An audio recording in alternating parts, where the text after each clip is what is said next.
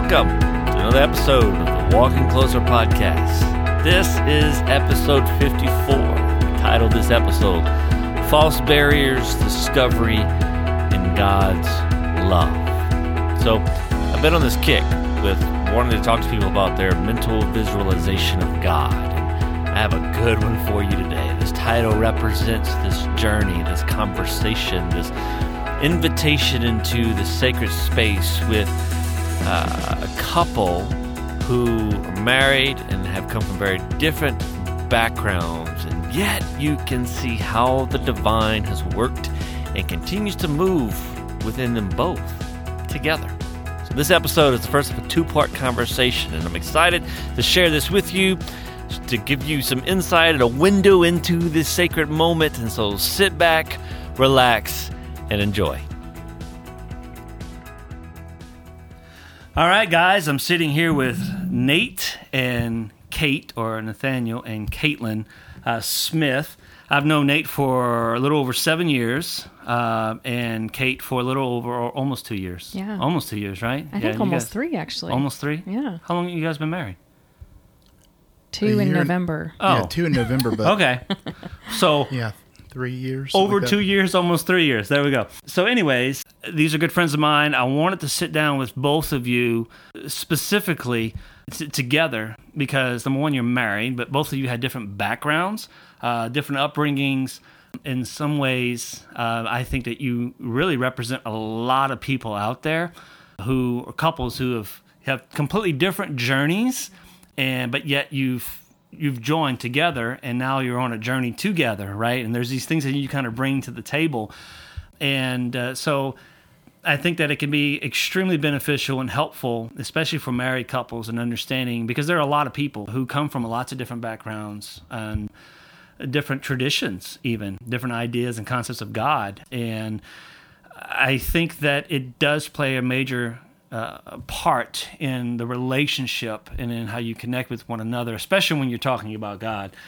And so the fact that you guys are journeying together uh, helps to paint a picture for people who are in the same place. As I've been doing, I've been talking about this concept of the, the mental visualizations that we have of God.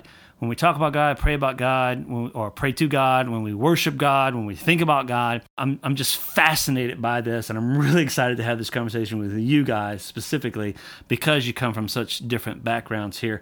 Uh, Nate and I have very similar backgrounds because we come from the same tradition. And Cait has uh, gone through lots of different, I, I would say, right? Uh, Yep, quite a few. so that being said, let's let, let's just get right into it. Let's talk about the mental visualizations visualizations of God that we have, uh, but we have to go way back, okay, and start talking about just some things to help give us a little foundation, a little bit of background to kind of help uh, start this specific journey here. Um, so, Cait, I want to start with you, and Nate, you just file in whenever you know the time is right here. Um, just give us a little bit of background information, like where'd you grow up, uh, what looking back now, you know, through the lens of Cait, the little girl running around, you know, sitting on daddy's lap. Uh, what were the times like uh, for you? Tell us a little bit about your family history, etc. Okay. Well, I come from an Irish Catholic family originally. My family is all from New York, but I grew up in Denver because my dad was transferred. He's always been a realtor and he was transferred to Denver in uh, early 90s. I think it was 92. And um, I have to say, even though Irish Catholic family, my dad grew up Catholic, very, very Catholic. Uh, in his early, no, late 30s, he and my mom, I wasn't around yet, he and my mom joined the Mormon church. They joined the Mormon church because they enjoyed the structure and the regimented uh, appeal of what families are and, and the importance of families in the Mormon church. Um, so they joined that together. And then uh, they already had my brother, then they had my sister. And then I was a, a special birth in the Mormon church because my parents were already quote unquote sealed in the Mormon temple, meaning that they would be able to go to heaven and uh, a couple other things. I was born, it's called under the covenant. So I was basically like an automatic shoe in to the same benefits that my parents had because they were married in the Mormon temple. Uh, or sorry, they weren't married in the Mormon temple, but they were sealed in the Mormon temple, which is like doing the marriage ceremony. Um, so I was born under the covenant of the Mormon church. Um, and I grew up in Denver, and Denver, you know, one state over from Utah, was a pretty, there's a pretty big Mormon population there. Um, we had a number of regions. They're called stakes, which is it's S T A K E, um, but it's a you know grouping of different. Um, they're called wards, which are smaller groupings. So a ward would be like a congregation. A stake is made up of a number of congregations. Um, and the Mormon Church was really it it really shaped my life growing up in Denver because everything was based around, you know, on Sunday we had our worship service, which was three hours long, um, which I still. I mean, wow. Adam, I love when you're like, we're going to get you out of here soon. I'm like, thank goodness. Not because I don't want to hear you, but I just have like flashbacks to yeah, three hours sure. long of three hours of church. Um, so anyway, I mean, my family life. So I explained my my parents. They're still together. They're in their early 70s and have been married for 43, 44 wow, years. Yeah. I think. Yeah, which yeah. is awesome. I'm yeah. so thankful for that. Um, older brother, he and his wife are actively Mormon, raising their kids in the Mormon church. Then my sister, who is five years older than me, is very actively Mormon. Uh, she and her husband are well, both Mormon, uh, raising their kids in the Mormon church. And then there's me. Oh, wow. The, uh, the, well, I used to say the little black sheep, but no, I, uh, we'll talk through that, I'm sure. Um, more of a gray sheep now. Yeah. Yeah. A little so. bit more gray. Yeah. Um, but growing up, you know, I had a good, a good, safe childhood. Uh, we lived in the suburbs of Denver in a, yeah, nice neighborhood, good schools. Um, you know, our family, we, I, I, said the Mormon church kind of dictated how we, how I was raised, not just Sundays, but, you know, Monday night we had a family night. Every single Monday night, it was part of the Mormon church and we followed that. And there was a lesson every single week that we had to study as a family and we followed that. And Tuesday or Wednesday night, something like that was, you know, the, the kids night. And then it turned into youth night when I was a little bit older and what would be kind of like a Girl Scout group almost. It was like a young women's group. And, it just you know everything on the weekend was related to my young women's activities we would camp together um, so we really you know if the mormon church said you need to do xyz and have a family night or stop watching tv for a week and have a media fest we did it. Wow. So yeah. rule followers for she, sure. Yeah yeah committed. Yeah, yeah. yeah exactly. Wow. So that's kind of the the picture if that paints yeah, it well enough. yeah yeah. So wow okay. Catholic roots uh, how do you know how far back they go?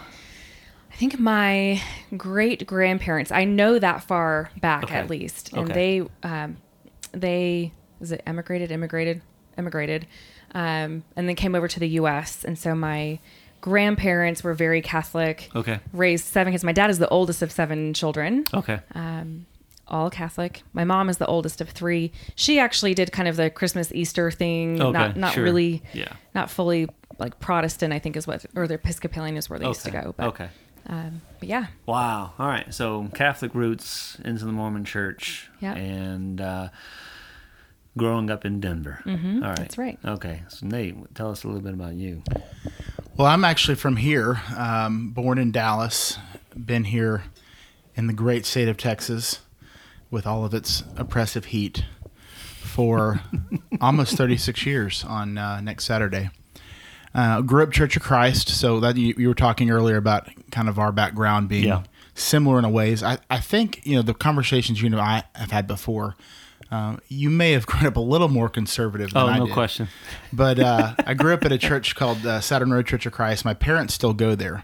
My dad was an elder there for a little for a time, and growing up there, I, I think it's it's safe to say that I really I really loved it and I loved it because of the relationships that I had there. I'm still, you know, the best man in my wedding, guy that I'm working with. Uh, his name's Blake Timmons. You know, we we met there. Uh, just have a lot of friendships from there, and I think that was just a blessing of the size of the congregation and just timing of of the people that were there more mm-hmm. so than you know maybe the doctrine or anything specific like that. But yeah. um, I always knew that there was something Well, let me let me let me go back a little bit. So, in terms of just you know understanding what it meant to grow up in that that denomination, there was always a lot of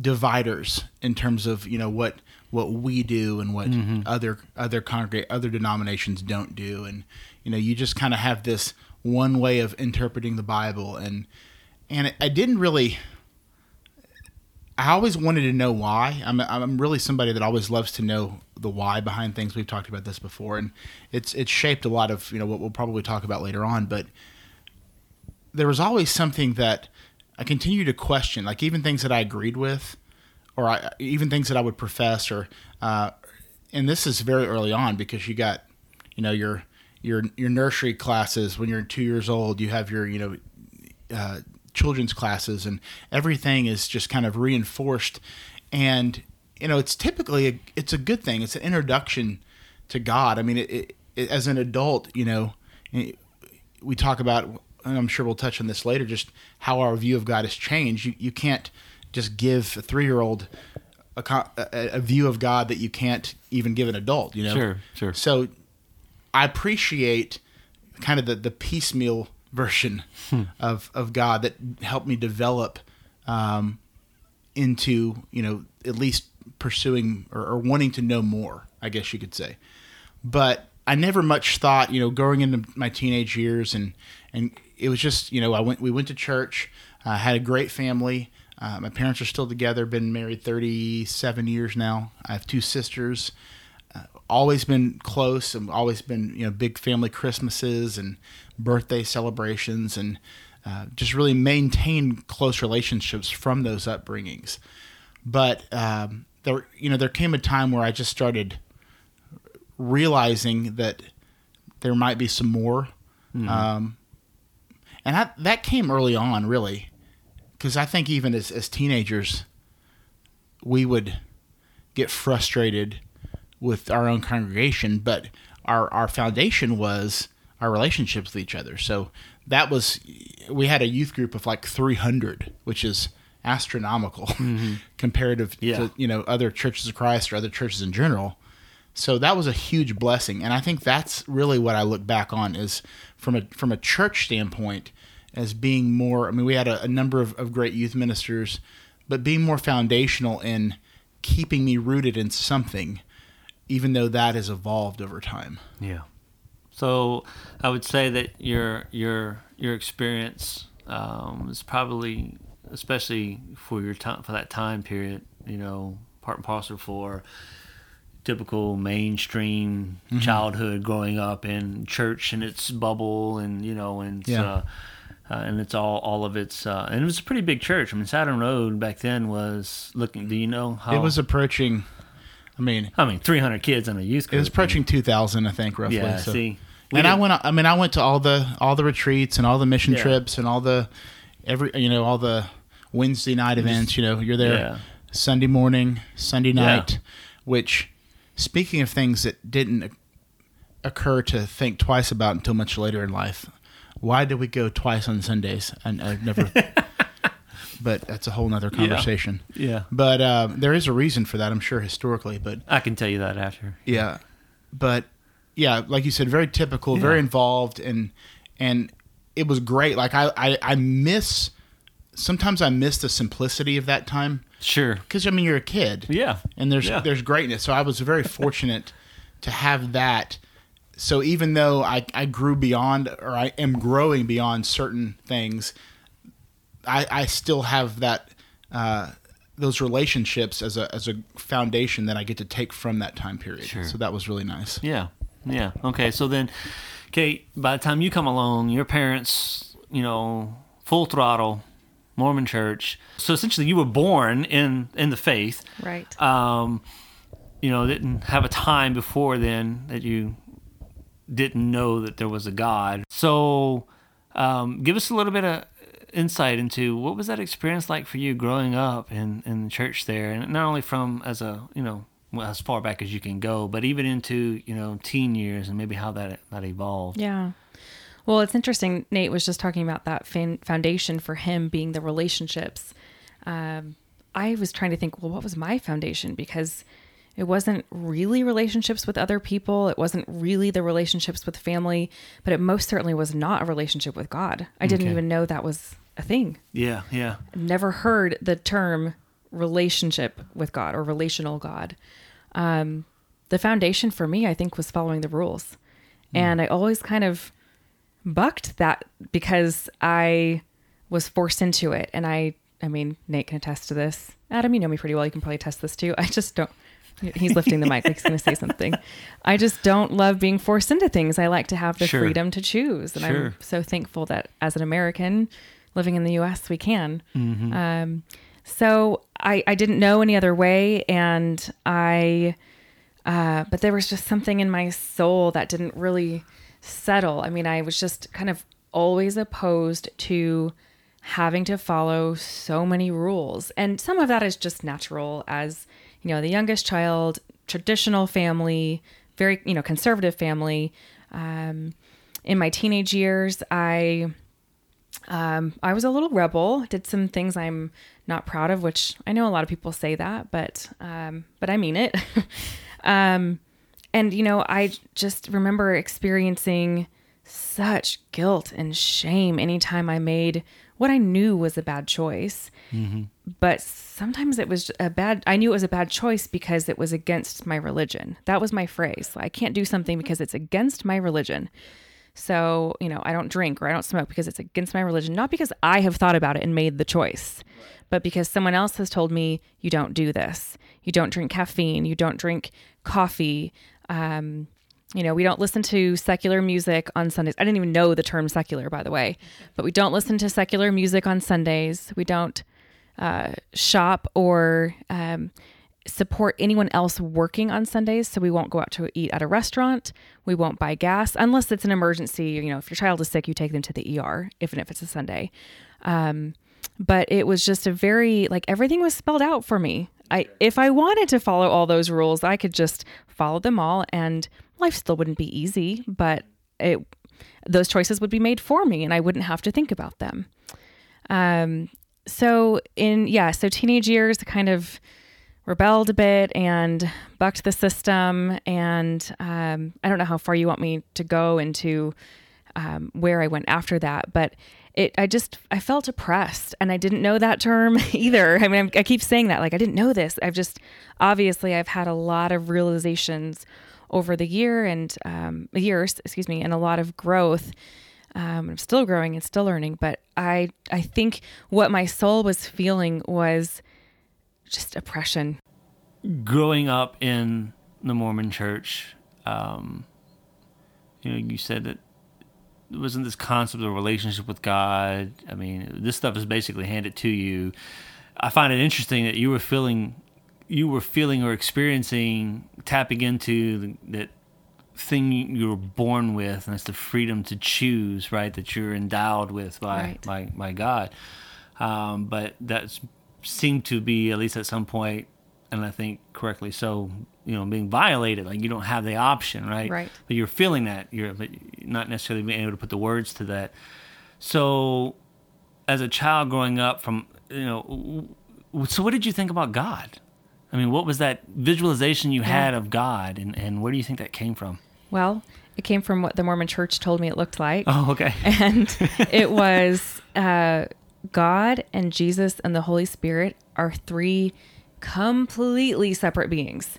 Oh, okay. Completely separate beings. There's just no, you know, there's no crossing lines at all. And Wait, there's no Trinity. I don't think I knew that. There's no Trinity concept at all in Mormonism. I don't remember if they refer to it as that. And I mean, they believe in the Bible. There's Right. also the Book of Mormon, a secondary book, which is very, very heavily, if not more so, used than the Bible. Um, so perhaps the term is known and used, but the understanding of the definition of, tr- of the Trinity is different from how you and I and how North Point Sure. knows it to Yeah. be. Um, so my image of God, I think, I mean, it was it was a man. You know, I had actually the Mormon Church put out a lot of pictures and publications of Christ. They wouldn't actually say Jesus unless they were saying Jesus Christ. They called him Christ because they wanted to be very respectful of him and not use the name Jesus. um, which I don't fully understand, but I can try to respect. um, and so there were lots of pictures of Christ on the walls of the churches and um, in the books that we were to read through and the family lesson plans that we had for the week. And they were always kind of this, you know, middle aged Greek looking man who, you know, had clouds behind him and long flowy robes. And he had, he was quite attractive. He had brown hair and green eyes and a beard. And I mean, I think a lot of people picture Jesus like that or mm-hmm. Christ like that, mm-hmm. but that was just the epitome of what I thought Jesus mm-hmm. was, looked like, embodied, etc. God, you know, I pictured kind of the same, but with white hair instead and a white robe instead. Sure. because he's older. Right, exactly. Naturally. Exactly, because he's, yeah, exactly. Um, and the Holy Spirit, I mean, I don't know that I had an image and I, I'm, I need to think about it more. I'm not sure what my image is Yeah. now. I mean, it's more of a, something I feel versus Sure. see. Sure. So, uh, specifically, when we're talking about the Holy Spirit, was the Holy Spirit referred to as an it, a he, or a she? Do you He. remember? A he. Okay, so all he's. They're Yes. all. They're all he's. Okay. Yes. Um, so, was God angry? When I did something wrong, absolutely. Um, otherwise, I think I understood that God could be loving, but it was more so I felt like, you know, Big Brother is watching. It was that kind of like, oh, I better not mess up. I mean, I, I even remember this is probably just being a kid thinking that once my grandfather passed away, I was about 12 or so. I was like, oh, better not, you know, make my mom mad or upset my mom because my grandfather will be watching and know. And I don't know if that's actually true, and I don't think so. But that's how I thought about God, just always watching, like ready for me to mess up or do the next, you know, make the next poor choice instead of what I believe now. Do you feel like God had was someone who had to be you had to appease him Yes. to constantly be in his good graces, Yes. if you will? Yes, the the way that I was raised was very much um, it was works based, and you had to do certain things to be in good standing not only with God but with the LDS Church. For example, in order to uh, to be able to go into the temple, which you know the most ideal thing in the Mormon Church is to be married in the temple and to be able to go there, you have to be interviewed by your bishop, who is a human, by the way, mm-hmm. and he will determine if you are worthy enough to go into the temple or not. So there was uh-huh. it was appeasing my parents, appeasing my religious instructors, appeasing the bishop at the church, and of course appeasing God. Yeah. Wow. Okay. It's so funny because there's so much about what you've just said that is mirrors my own experience growing up, and my church was super, super conservative, um, and even up to uh, the concept of, and I don't know if I was taught this or if it's just the way that I, you know, perceived it or felt like how I could actually understand it. But like, for instance, like with the Trinity, um, I felt like, or for some, I don't know where it came from, but it was they're three separate persons, right? Um, but so much more about what you said there. It just it parallels. It really mirrors. Um, That's so interesting. yeah, different corners of the world and Yeah. different religions. Yeah, like so weird. That is so wow. But that I think there's some commonalities there and the roots there with, and uh, you know that we could we can pull out and understand why. There's certain approaches, I think, certain perspectives of things. You know, um, and so Nate, you know, you you too grew up in in, in the faith. I mean, you always knew that there was a God. Tell us about your experiences growing up in the Great Saturn Road. Well, like I mentioned earlier, it, it was a it, it was a, a great experience looking back because of of what came out of it from a from a friendship standpoint, a relationship standpoint. But I also think that it it, it if you you know looking back now, if I could say, well, what I wanted to have grown up knowing about God or not knowing, but well, obviously I would choose knowing that God exists and getting some foundation, even though you know I, I've grown. And I don't say this ar- arrogantly, but if we're not growing beyond what we started with, I think we're just kind of stagnant. So I, I, I mm-hmm. proudly say that I've grown beyond what my initial concepts were. Um, but you know, I remember one of the things you know, growing up in the Church of Christ, you know, we believe that, um, or the Church of Christ believes. That's a whole nother story of where I'm at right now. But Church of Christ believes in baptism for salvation, and I don't know that we have time to get into all that on this particular podcast. But you know, so it was a big deal. You know, once I got to a certain age, which was 14 for me, and apparently I was w- longer than a lot of people because I remember that pressure, and it was loving pressure. It wasn't. I mean, it was nothing. You know, it wasn't condemning. It was just like it was out of love, and and it was it was the right thing to do actually but i just remember well i'm i haven't thought about this in years one of my grandparents friends who still alive um, her husband died in 97 they used to he was the song leader at our church um, back in the day just a wonderful family she actually t- just her took me to lunch one day at the old Furr's cafeteria this is back when it was good and not disgusting I'm not sure if it was ever really all Oh, that it good. was. It really was. the atmosphere is terrible, but food was good.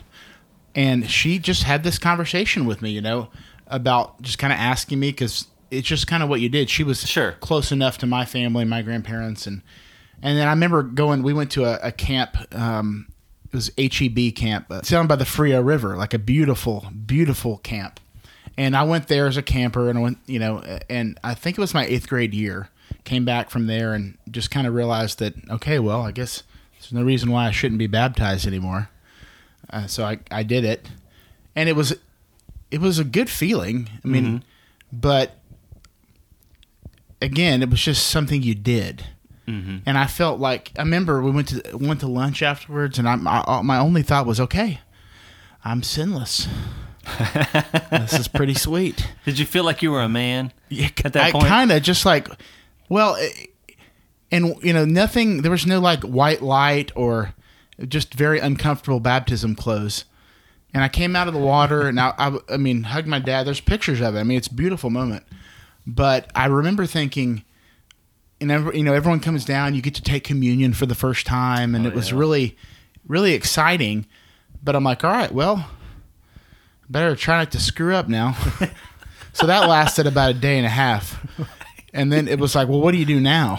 right, right. so uh, I didn't make it 30 minutes, man. yeah, That's funny because I remember walking down into the font. Th- I have a different story about like how and when I got baptized, but walking down into the font thinking, is there anything else I can do right now before I get baptized? Before. Like, is there Uh, anything else I can do to get away with before I get Oh, yeah, baptized? yeah. and I yeah, that's pretty funny. And you know, 'cause so we, we always had, and you've heard these stories, these debates on baptism. You know, well, what- what if someone dies on the Oh, way to getting baptized, yeah, and yeah. you know, where they? But it was it was still not not as strict as what you grew up, and certainly not as as, as conservative as as Cait. But there was still even at Saturn Road that was probably middle of the road. I would say it Yeah. leaned a little more conservative than some. Uh, it was still recognized by other churches as a Church of Christ.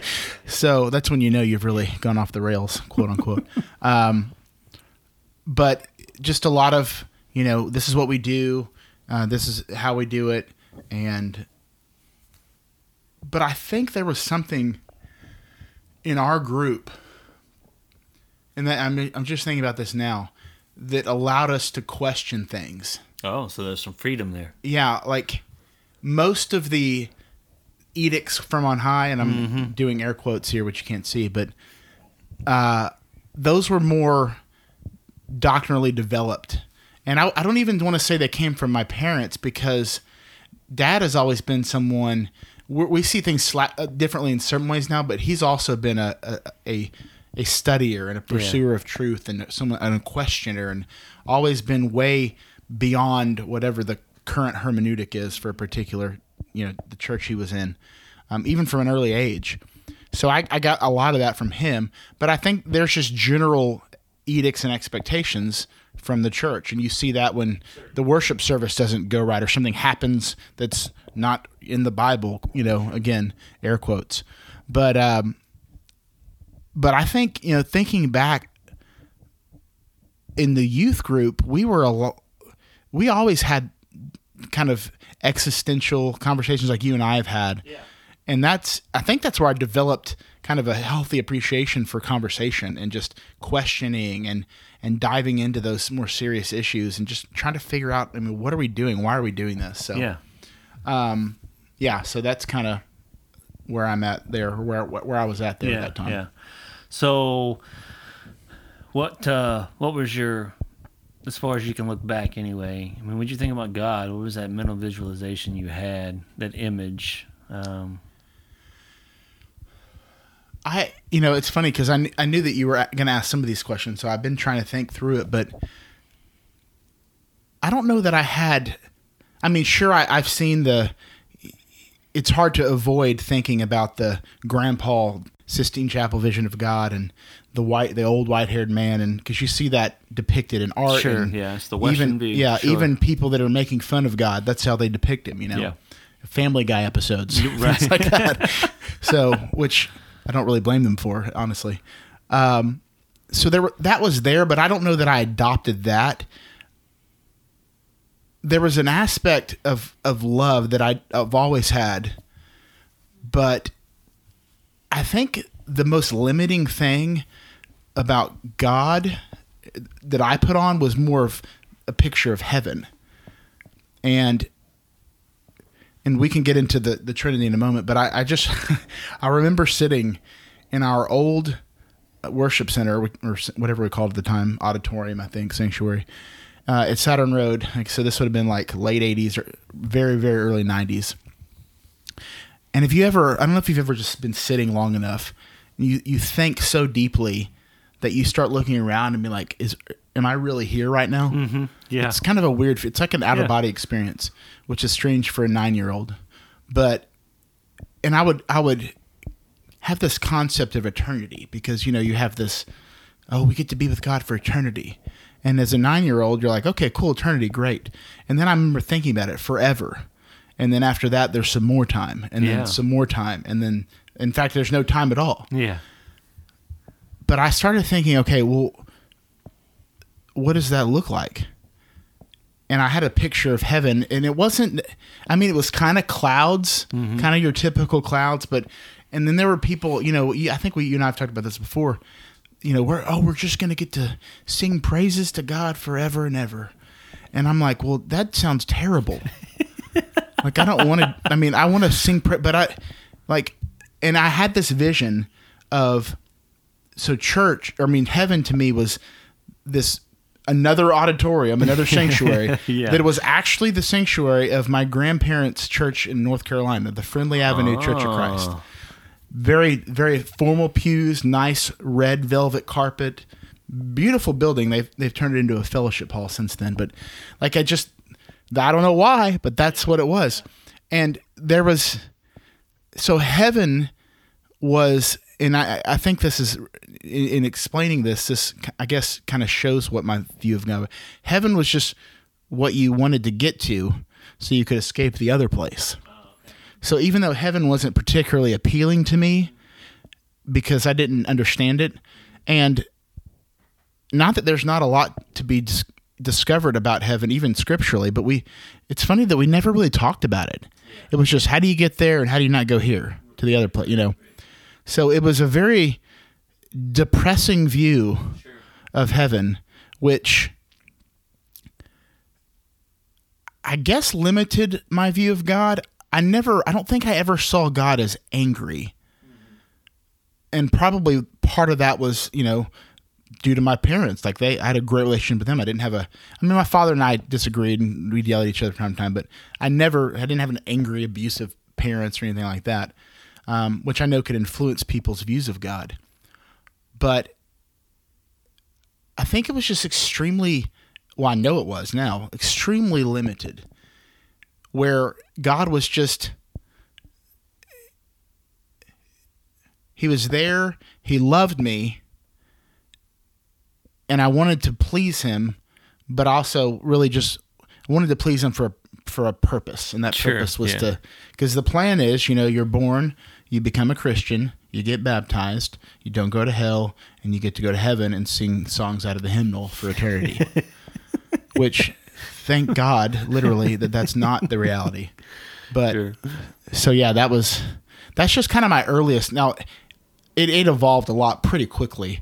Okay. But strangely, I didn't spend a lot of time thinking about heaven until I read some books like much later on in life, within the last five years. Yeah. So- Yeah. Um, would you say that that was pretty much your standard take up and through your teens? At least, yeah, at least, at least on heaven, I know that. I think for a lot of people, myself included, it was always easier to id- identify with Jesus because, in some sense, I think that's the purpose. Because I mean, Jesus says, "If you've seen me, you've seen the Father." So it was, and no one had ever seen God, so that was intentional. But in our minds, in our dualistic and I guess in terms of the Trinity, trialistic, for lack of a better word, we we compartmentalize God the Father, God the Son, God the Holy Spirit. So I, we didn't spend any time thinking about the Spirit. Spirit was just something that was there. You read about it. Right. Hopefully, it showed up and did some things in the background. Sure. And you received it when you got baptized, even though no one knew what that meant. Mm. so Yeah. Uh, so I guess I, I, I always because I couldn't see them as one but separate, you know, three per three, one being three separate persons, mm-hmm. but you know, however you however you want to say it. Mm-hmm. I still saw Jesus. I almost saw like a hierarchy in a sense. Okay. So there's God, there's Jesus, mm-hmm. and then the Holy Spirit is like got the short end of the stick, and then he he and or she is just floating around like the wind, doing things that no one ever talks about, unless you're Pentecostal, and then it gets really weird. That was my yeah. That was, and I'm speaking of how I would have thought then. I don't think that now, but I think yeah, I think all of it. You know, I I, I struggled somewhat with the you know the quote Old Testament God, mm-hmm. which you know in my later years, having read that, I, I'm realizing now that those were people's words struggling with God. Mm-hmm. Mm-hmm. So there's Sure. Certainly. that's not meant to be a perfect picture of God at the same time. So that's always been very encouraging ever since I started kind of thinking through that. But I've always I've always trusted God. I've always known that God is loving and in and in control and you know I've I've never had a hard time you know going to him in moments of need or or sadness or sorrow. My struggle has always been just deeper relationship okay. and and only lately, you know, because I I went I saved my dark period to after college, before my well between colleges, I should say. Yeah. You, Cait, you talked about yours in your teen years, but mine was between like 02 and 09 or 10. But during that time, it was always, you know, you sin, you mess up, and then there was this, okay, I gotta, I gotta fix this. I gotta get, Yeah. ri- gotta get right, you know. Yeah. And so that was always kind of hanging over my head. Yeah. And God was angry. More disappointed Okay. because I knew he would. I mean, I knew he loved me. I knew he would forget it. Yeah, I, don't- I never, I never got like God was over there like just waiting to smite me, which is good. That was Yeah. probably helpful for me. Yeah. but Yeah. still, some people were going to hell, and I got to figure out how to not be one of them. so Sure. Sure. Okay. Okay. So then, uh, Cait, growing up in the Mormon church, there's, as you would describe it now, you know, the feeling of, of some some sense of oppression. There was, you know, not much of a relationship uh, on various levels, I would say, with God or people necessarily uh, that would kind of hold you there. It's all about really rule keeping, things like that. Is that accurate? Yes. let's get into those teen years things are evolving for you right from teens so let's talk about a little bit about you know how this i would like to call it a transition as it were that that you know the journey you took from teens into your 20s and so forth um, let's talk a little bit about that uh, what what happened what what that looked like for you what was your image of god um, during these times i guess maybe maybe more so when you you know coming out of that Yeah. So, although I had, I think it was kind of my early years of high school that were really my quote unquote my bad years, but I remember my senior year of high school being what we would say now on fire for the Mormon church. Um, I started to, I guess I started to believe it a little bit. And I think what happened was I had those dark years, made those bad choices, and realized, okay, that's not working for me. So I have this structure that looks like it's working for other people. So I'm going to give it a try. And I remember that year, my senior year, I had um, I had a boyfriend who was just kind of interested, like didn't really believe in God. His family didn't believe in God. They didn't they didn't believe in you know heaven and hell. It was just like they didn't really think about it. And so I remember really wanting this boyfriend to know what I believed. And so he started meeting with the Mormon missionaries and um, wound up getting baptized. And we didn't really talk about baptism. I can go back if we need to. Um, in fact, actually, I will because it's probably important to paint the picture. Yeah. Um, in the LDS church, if you are, you know, any family who joins the church, if they have kids, when a child turns eight, they automatically need to get baptized. I mean, you Okay. you could say, I don't want my child to be baptized right now, but you would completely be ostracized, maybe behind closed doors and not openly. Um, but it would just, you know, that's just not what you do. a- As Sure. opposed that you'd say, Sure. you know, you're eight years old. This is what you do when you're eight. It's like your rite of passage into your, you know, your the rest of your childhood. And so, I was baptized when I was eight, and after my baptism, I had the laying on of hands, and I received the Holy Spirit. And in the, the Mormon Church, the Holy Spirit is very active. Okay. Um, I remember a lot of times, almost. I I think now I'm realizing I was praying to the Holy Spirit hmm. to try to say, you know, guide me, help me with this decision, as opposed to praying to um, to God or to Jesus about that. Anyway, so after my baptism, I received the Holy Spirit and had that, you know, throughout my teen years and probably avoided worse situations in my teen years because I had this companion of the Holy Spirit that protected me from um, from various things. And so this boyfriend of mine was uh, meeting with the Mormon missionaries. Took the there's like a certain amount of lessons. I don't remember. I think it's six lessons before you have the choice to get baptized yourself. And so he he went ahead and um, was baptized and had the laying on of hands, and he got received the Holy Spirit. And then afterwards, he said to me, "I didn't feel anything. Like I don't feel any different." Yeah. And my thought i mean i was appalled because i had felt the holy spirit and i mm-hmm. knew that this was the true church. Every other church is wrong. I was so adamant like i was in my zone. So he said i, I just don't feel any different. Like i don't think there's anything to this. And at that time he asked me actually it wasn't like that day. It was probably a couple weeks later as we continued to talk about this because you know we had a, it was a very healthy relationship and he was a good friend and I thought we were in this for the long haul and so we kept talking about and I, I knew like oh if he's not Mormon I'm not going to marry him. This is not going to work unless he joins the Mormon church and there was just no way. And I remember he said to me this was kind of the the pivotal moment that really started to to swing things for me. He said what if you tried things my way?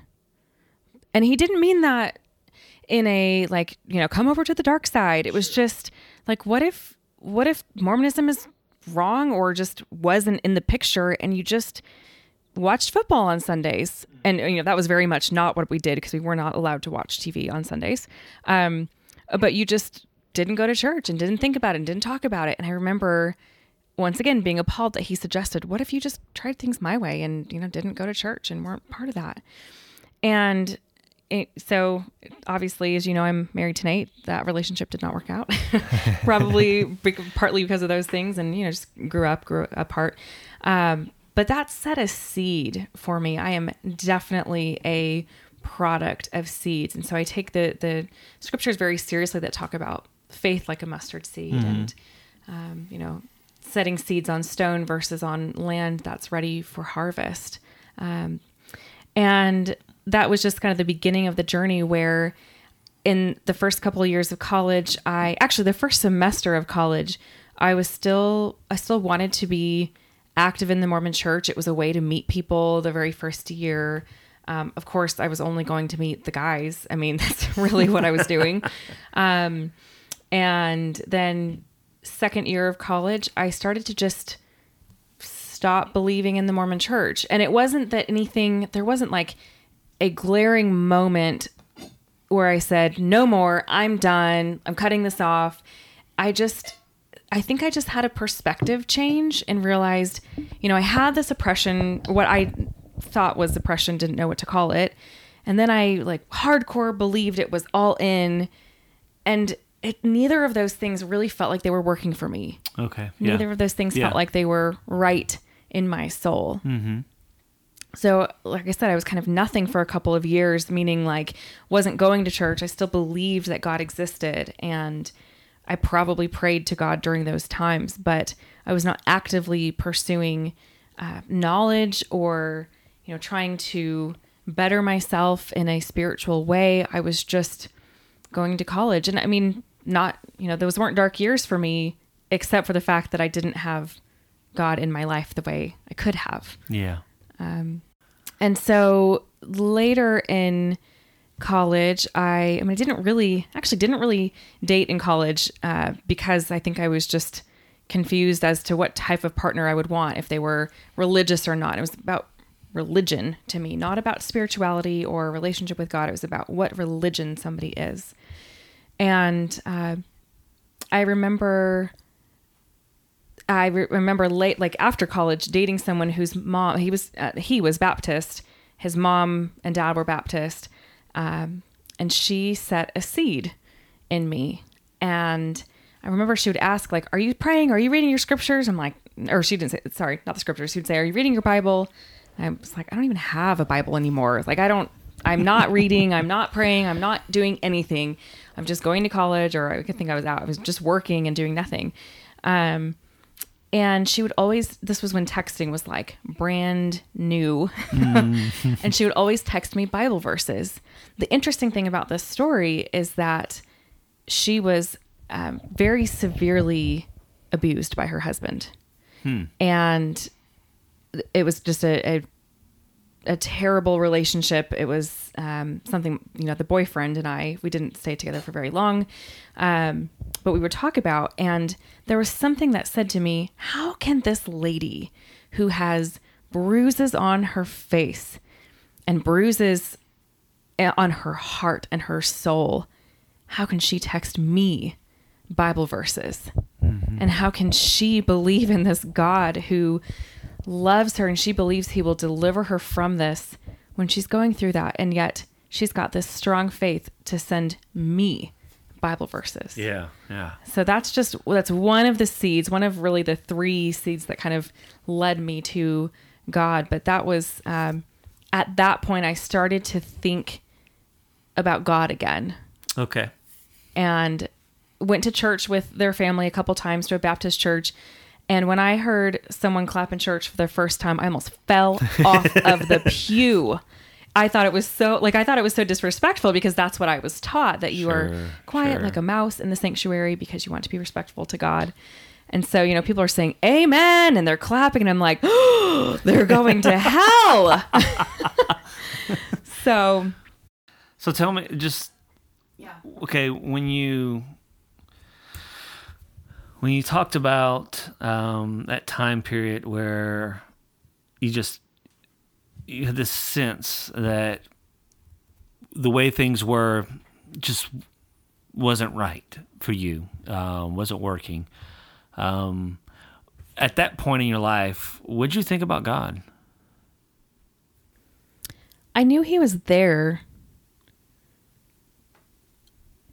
I think I didn't want to pay attention. Okay, okay, I think there's something that shifted in me to somehow realize that he was probably less angry than I thought growing up. hmm But because I was not pursuing church or reading the Bible or praying really, or, you know, I didn't really even have spiritual mentors in my life at that time. I didn't have anything to either expand that version of my vision of God or to dissuade it to, you know, maybe I was wrong about that. But I think it just, in the back of my head, I believed that there was a God and he was the creator of the universe. And uh, I did, just didn't want to give it much thought. I think I was just busy being selfish and self centered in college. Right. Sure. Really. Sure. Sure. And so then you know some time passes and there's some seeds that are planted and uh, your attention begins to be you know caught, if you will. Um, you know, talk a little bit more about that. So you have you talked about three seeds, Mm-hmm. yeah. right? so I'll I'll breeze through the, the next two, but when my attention was caught, that's my favorite part of my story. Um, the second seed, and I, I say these three separate seeds because they were years apart in different states of the U.S. I mean, I was in different places in my life, different jobs, and yet I knew that like there was a calling from God. So that was the first with, uh, with the um, the ex boyfriend's mom who sent me Bible verses. And the second, I was working in law enforcement at the time. A lot of people don't know I have a sociology uh, degree and sociology criminology, worked in law enforcement for a little bit. And I remember passing a colleague in the hall one day. She worked in a different building and I she was just positive energy. I really looked up to her because she just had this glow to her Yeah.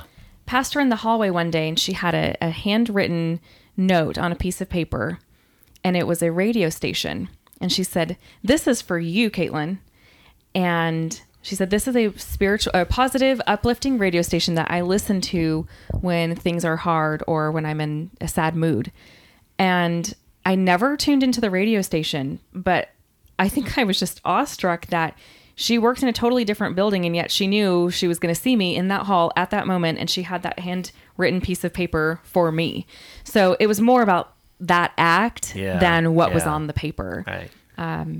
had I listened to that radio station at the time, I probably would have thought the music was blasphemous because it wasn't, you know, the Mormon Tabernacle Choir or Right, yeah, music with a, you know, with a harp or with a piano. Okay, so the third seed, um, quickly, I was in a Walmart store walking down the shaving cream aisle, and this lady was walking towards me. Didn't know her. I have never seen her since. She had a cross necklace on. And in the Mormon church, we do not we did not wear crosses. We did not put crosses on our wall. It put too much emphasis on the the miserable side of what the Savior went through for mm-hmm. us, and it was um, the Mormon Church would rather focus on the the rising of Christ, the you know coming again, as opposed to, or sorry, the the being risen from the dead, as opposed to what happened on the cross. So, for this cross necklace to stand out to me was bizarre because you know I'd seen plenty of cross necklaces before, and it just wasn't, you know, nothing, nothing that didn't matter before. But there was something about this lady, and she was just covered in what I know now to be the Holy Spirit, and she knew God. I I guarantee that she had a relationship with God. And remember, that was still not a term for me, mm-hmm. but there was something so spiritual about her. And I told myself, I, I stopped in my tracks when I saw her and I said, that woman has something that I want. Yes. And so then I started going to a Baptist church. I was living in Arizona at the time. And I realize I'm skipping, but some of the details aren't a big deal. So I was living in Arizona, going to a Southern Baptist church, and and I loved it. I mean, it was a great pastor. I really connected with him. Um, there was one girl my age, and so I connected with her as a friend. It was a small town in Arizona, and I remember sitting. So you're talking about attention. Like my attention was being um, was being caught by God. So I remember sitting in my pastor's office saying, "Hey, I I need to know more about this saved thing. Like, how do I get saved and yet." Like if I get saved and then I make a I have a sin or you know do something wrong, like how does that work? Am I still saved? I just didn't understand it. It was mm-hmm. not a concept I'd, I'd heard growing up.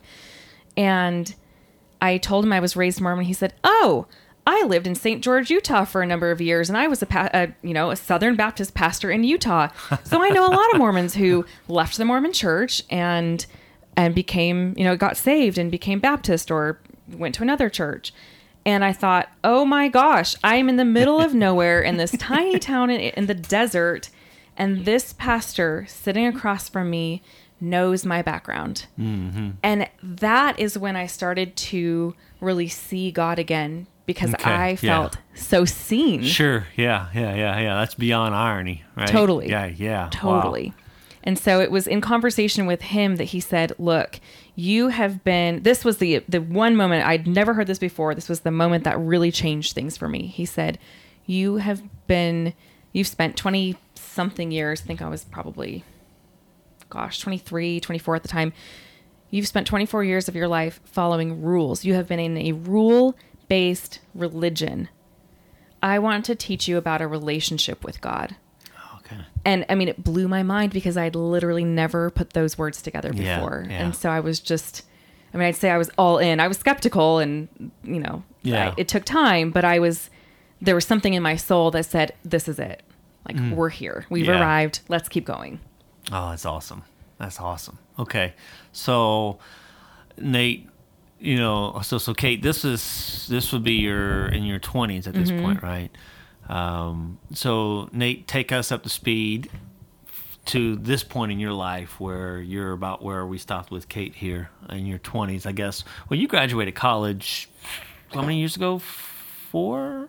I graduated in 2013, 2013? Okay. but I originally attempted college in 2002. Oh yeah, that's true. Right, right, right. Uh, right. it so was- take us through this time period, attempt. then, man. Help us understand where's Nate at during this time, and what's Man. Nate's perspective on God. Nate, Nate might be the uh, the Child kid, of Satan? the kid that demanded his father's inheritance and Right. went off into the far country.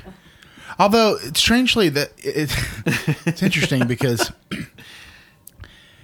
you know it was during that time frame that I actually started working at North Point for a short, Mm-hmm. you know, early in 2006, and I still had nothing together Yeah. at all.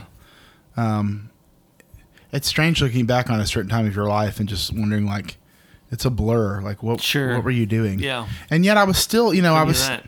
was still attending church most of the time. I mean, when I, I lived I lived at home different periods. I had, you know, my own place one time with a guy that I met at IHOP. Don't ever don't ever do that. It was a, Never would have thought to do that. it was it was the weirdest thing ever and that's a whole other story but i you know there was there was something always pulling me back to going to church Okay, for the yeah. most part and i think it was the relationships with people which i've talked about already but i don't know that i think i just didn't put much thought into it at all honestly Yeah. Yeah. Because I was, you know, I've always been a very relational person, which also led me to be in relations with people with friends that weren't necessarily not bad people, just not Not healthy for not healthy. Yeah, Sure. exactly. So, yeah, it's I, I haven't even thought about that time period. The only thing, the things that I think about from that time period was all the things that I did wrong and poorly. Um, but I do remember specifically, you know, after one such event, I, I I'd gone back, was visiting my parents' church for some reason, and I went into the the, the youth center there that I helped kind of build, honestly, like physically build, and kind of had a, a big part of my upbringing, and I remember feeling guilty for you know where I was, and I remember we were singing the song "Create in Me," um, and I just remember like bawling, and because I knew, and at that point, you know, I I still hadn't reconciled, and if you can ever, you know, fully reconcile like what heaven and, and all that looks like, but I still hadn't dealt with that picture. But I saw God. I knew I knew I, I had to be in a relationship or a better relationship with him, and I felt this love and forgiveness. But it was still a. It was because I had gone to him, which was comforting. Because I mean, I did. I never. I don't know that I ever saw God pursuing me, unless it was pursuing me to you know tell me that I was screwing up. Um so when I made that, you know, just that weird moment, we were just seeing, you know, creating me a clean heart, cast me not away from your presence. And I just remember feeling like everything was going to be okay, even though I was still terrified in a sense. Yeah, yeah. But yeah, it, it's it was still it was still this because I had acted that mm-hmm. God would act Okay. and Yeah. not the other way around. All right, guys, that's going to do it for part one of my conversation with Nate and Cait. I hope that you've enjoyed this window into the sacred space that we had. And I pray that uh, you would benefit from this conversation and be looking forward to part two coming out and, uh, and probably next Monday, early next Monday morning. And uh, as always, if you've benefit from this, you know someone else who might benefit from it, please share this and join us next time as we continue to explore becoming more like Jesus from the inside out.